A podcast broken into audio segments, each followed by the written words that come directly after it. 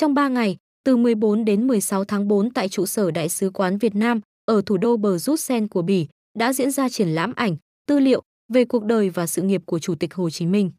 Theo phóng viên Thông tấn xã Việt Nam tại Bỉ, đây là sự kiện trong khuôn khổ hoạt động chào mừng 50 năm thiết lập quan hệ ngoại giao giữa Việt Nam và Bỉ và kỷ niệm 133 năm ngày sinh của Chủ tịch Hồ Chí Minh do Đại sứ quán Việt Nam tại Bỉ phối hợp với khu di tích Chủ tịch Hồ Chí Minh tại phủ Chủ tịch tổ chức.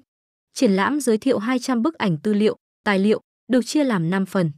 Phần thứ nhất, từ người thanh niên yêu nước Nguyễn Tất Thành đến chiến sĩ Nguyễn Ái Quốc trong phong trào đấu tranh giải phóng các dân tộc thuộc địa và giành độc lập cho Việt Nam.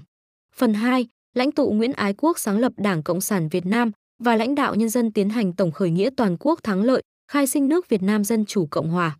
Phần 3, Chủ tịch Hồ Chí Minh lãnh đạo công cuộc xây dựng và bảo vệ nhà nước dân chủ nhân dân non trẻ, tiến hành cuộc kháng chiến trường kỳ chống thực dân xâm lược thắng lợi.